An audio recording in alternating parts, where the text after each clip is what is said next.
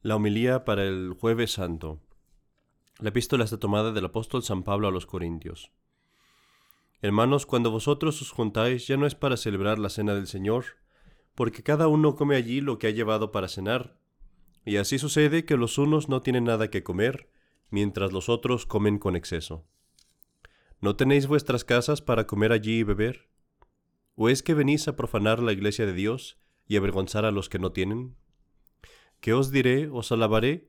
En eso no puedo alabaros porque yo aprendí del Señor lo que también os tengo ya enseñado. Y es que el Señor Jesús, la noche misma en que había de ser entregado, tomó el pan y dando gracias lo partió, y dijo, Tomad y comed, este es mi cuerpo que por vosotros será entregado, haced esto en memoria mía. Y de la misma manera, después de haber cenado, tomó el cáliz diciendo, Este cáliz es el nuevo testamento en mi sangre, Haced esto cuantas veces lo bebiereis en memoria mía. Pues cuantas veces comiereis este pan y bebereis este cáliz, anunciaréis la muerte del Señor hasta que venga. De manera que cualquiera que comiere este pan o bebiere el cáliz del Señor indignamente, reo será del cuerpo y de la sangre del Señor. Por tanto, examínese a sí mismo el hombre, y de esta suerte coma de aquel pan y beba del cáliz, porque quien lo come y bebe indignamente, come y bebe su juicio no haciendo el debido discernimiento del cuerpo del Señor. De aquí es que hay entre vosotros muchos enfermos y sin fuerzas, y muchos que mueren, que si nosotros entrásemos en cuentas con nosotros mismos, ciertamente no seríamos juzgados. Si bien, cuando lo somos, el Señor nos castiga con el fin de que no seamos condenados con este mundo.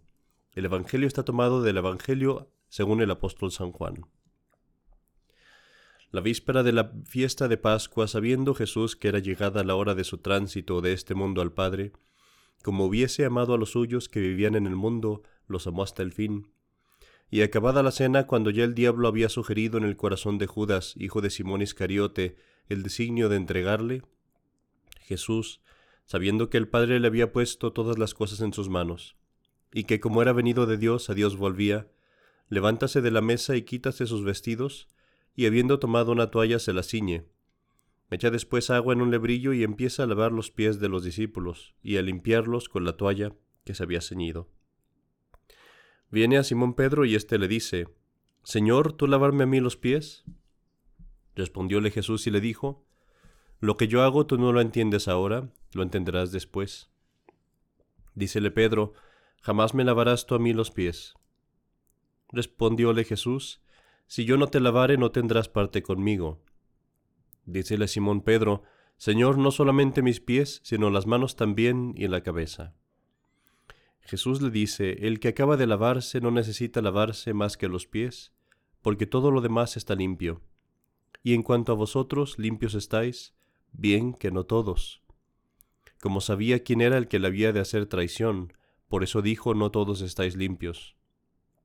Después, en fin, que les hubo lavado los pies, tomó otra vez su vestido, puesto de nuevo a la mesa, díjoles, ¿Comprendéis lo que acabo de hacer con vosotros? Vosotros me llamáis maestro y señor, y decís bien porque lo soy. Pues si yo, que soy el maestro y el señor, os he lavado los pies, debéis también vosotros lavaros los pies el uno al otro, porque ejemplo os he dado para que así como yo lo he hecho con vosotros, así lo hagáis vosotros también.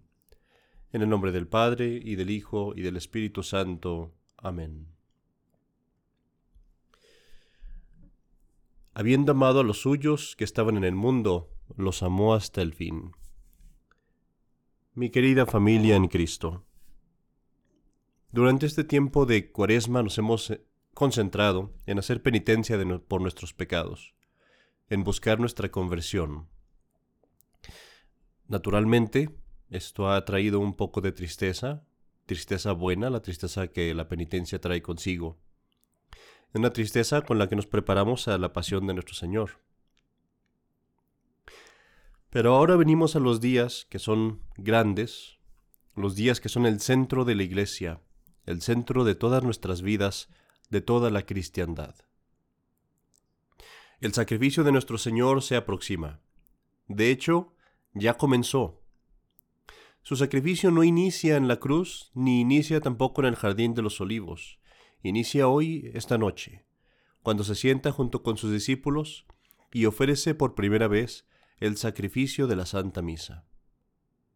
Desde el momento en el que nuestro Señor eleva el pan y lo convierte en su cuerpo, desde el momento en el que eleva el cáliz y lo convierte en su sangre,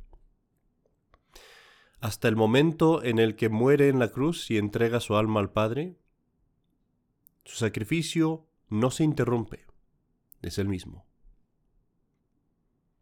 Así pues, el sacrificio de nuestro amado Padre, hermano, Maestro, Creador y Redentor ha iniciado. Ahora, mis hermanos, se dice que para extraer el perfume de los lilios o de otras plantas, es necesario pisotearlas y aplastarlas, y sólo entonces dan su mejor perfume. Así parece que fue con nuestro Señor, pues en el momento en el que empieza a ser oprimido por su pasión, es allí cuando los mejores dones salen, por decirlo así, de él.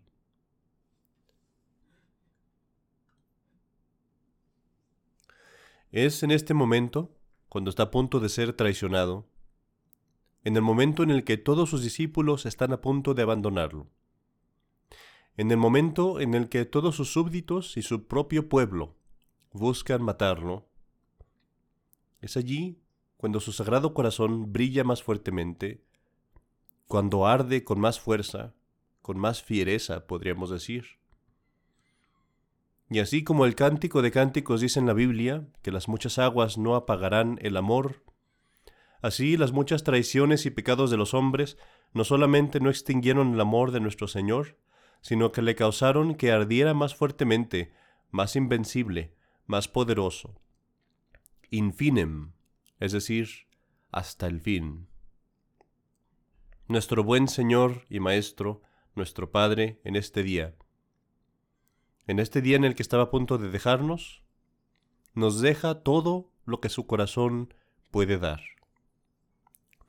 Primero nos da su mandatum novum, su nuevo mandamiento, cuando nos dice, Este es mi mandamiento, que os améis los unos a los otros, como yo os he amado.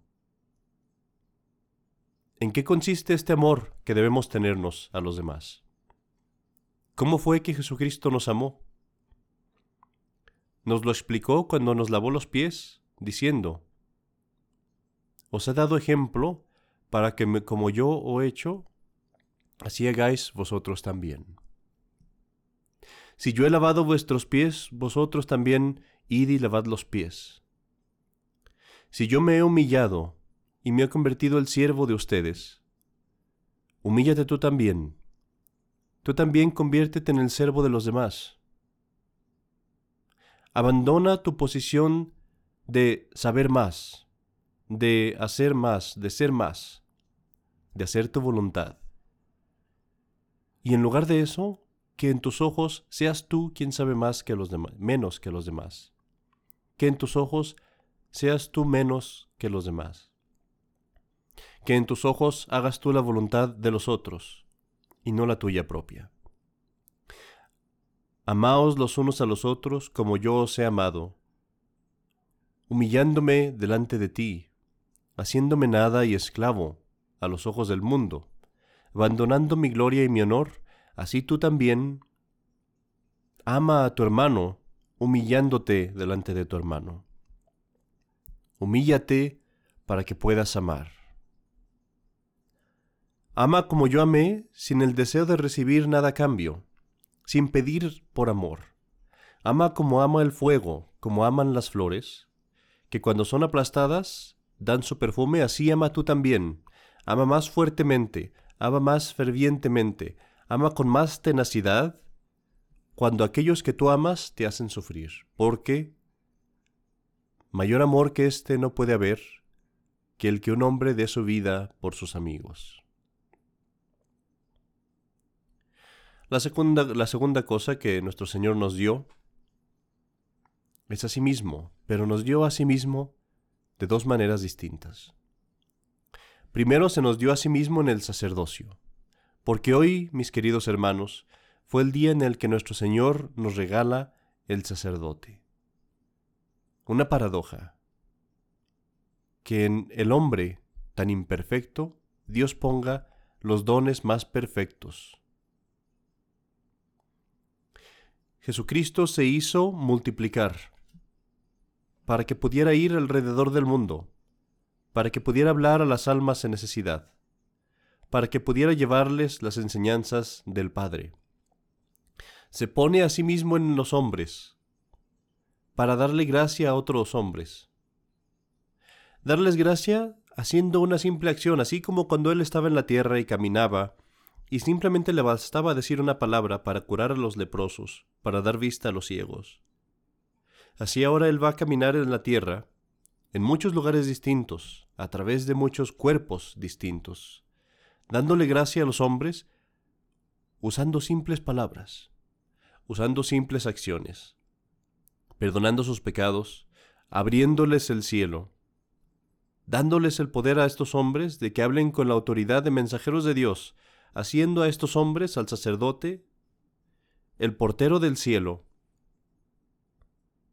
el portero de la salvación. Quiso Jesucristo estar alrededor de nosotros, entre nosotros, en forma humana, hablándonos, enseñándonos, trabajando, corrigiéndonos, viajando para salvar las almas. Todas estas cosas a través de este regalo inimaginable que nos dio esta noche, el hacer sacerdotes. Y conectado a esto y unido con este regalo nos dio el más grande de todos, se nos dio a sí mismo en el Santísimo Sacramento. Mis queridos hermanos, esta es la culminación de los planes de Dios en la creación. Dios hizo al hombre desde el primer momento con la intención de unirse al hombre, con la intención de que sus criaturas pudieran unirse a su divinidad y gozar de su vida eterna y de su bienaventuranza. Pero este plan de Dios fue destruido, fue interrumpido por la infidelidad del hombre. Y es en esta noche, en esta precisa noche, cuando nuestro Señor Jesucristo restaura este plan. Instituye lo que es la cúspide de la creación, la mayor cosa posible, que el hombre, la criatura, se pueda unir a Dios, que pueda recibir a Dios, que pueda tener la vida de Dios y el amor de Dios fluyendo en sus venas, nutriendo su carne, iluminando su mente, haciendo suave y dócil su corazón. Que Dios y el hombre se, se conviertan en uno, no por la deificación del hombre, sino por la participación del hombre en la divinidad de Cristo. Quizás alguno dirá que exagero, pero escucha a Cristo cuando ora a su Padre. Que todos sean uno, como tú, Padre, en mí y yo en ti, para que ellos también sean uno en nosotros. Y la gloria que vos me has dado, que tú me has dado, yo se la he dado a ellos, para que ellos también sean uno, como tú y yo como nosotros somos uno. Este es el sacramento. Este es el cuerpo de Cristo que recibimos. No es un simple símbolo, no es una simple memoria.